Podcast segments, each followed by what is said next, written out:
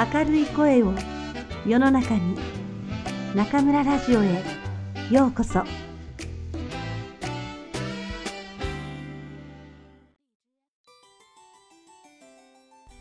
小さいももちゃん松谷美代子。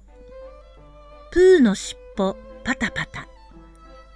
小さなももちゃんもずいぶん大きくなって一つと少しになりました。もうおもちゃの汽車ポッポも引っ張って歩くしポッポの上にアヒルを乗せて落とさないように引っ張って歩くこともできます。それからママのお背中をトントンできるしパパのところへタバコやマッチをあいって持っていきます。ママは威張ってプーに言いましたねえプーや？プーはもうせん。僕は生まれた時から一人でおしっこができますよってて威張っていたけどねももちゃんだってもうちっこって教えるようになったわよ。それから汽車ポッポも引っ張るしやっぱり猫より人間の方が偉いな。プーは悔しがって言いました猫だって偉いですよだ。尻尾があるもん。尻尾触れるもん。僕上手だもん。プーは尻尾をくるくるパタパタ振ってみせました。ね。ももちゃんにはできないでしょ？さてプーはももちゃんのママとそんな話をしたのでこれは一つ利口なところを見せなくちゃと考えました。尻尾くらいじゃあんまり威張れませんからね。ところがどうです？そう思ってお庭をのそのそ歩いていますとあれ？どこから来たんでしょう？おいしそうなネズミが目の前を歩いていくではありませんか。それもただのネズミじゃなくてお砂糖みたいに真っ白なネズミです。プーは夢中で跳ね上がると白いネズミをくわえママのところへ駆け出しました。あーうープーは駆け回りながら威張って泣きました。どうですママ？猫って偉いでしょ？そう言いたいのですが口がいっぱいなのであーうーとしかうなれません。まあプーったらママが叫びました。プーはママの周りを駆け回りとうとうくたびれてちょっと白いネズミを下へ下ろしました。一つゆっくり褒めてもらおうと思ったんです。ところがママはあっという間に白いネズミをつまみ上げ手のひらへ乗せてしまいました。かわいそうに。白いネズミじゃないの。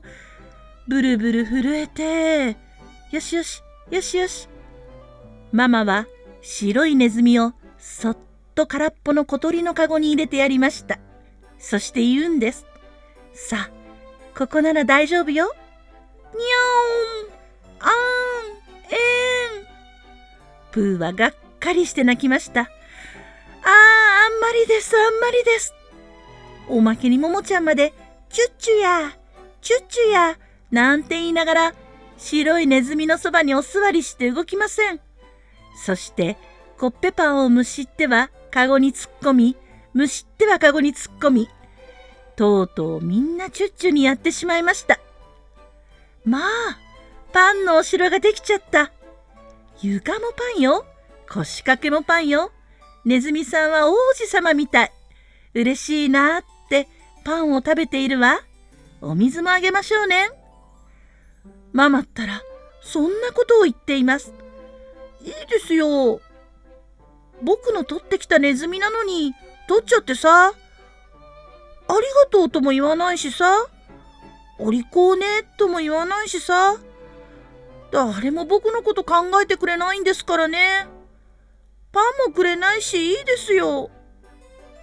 プーはプンプンしてお庭の隅っこで寝ていましたけど誰もプーやなんて探しに来てくれませんでした。そのうち夜になりました。プーはあんまりお腹が空いちゃったのでお家へ帰ろうかなでも僕怒っているんだから帰るのやめてじっとしていようかななんて考えていますとプーやプーそんなとこでどうした？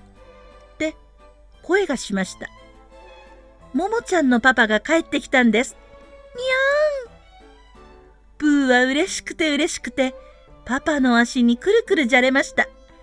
一緒に家の中へ入ると、ママが言いました。パパ、プーがね、白いネズミをお家へ連れてきたの。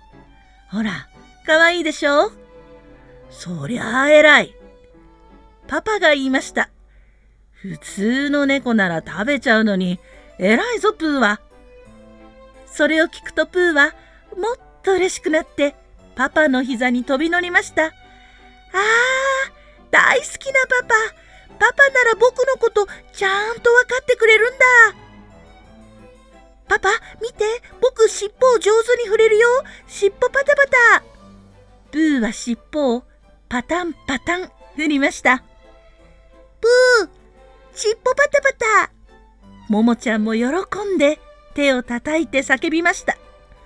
プーはもう嬉しくてお腹のすいたのも忘れ、尻尾をパタパタ振り続けました。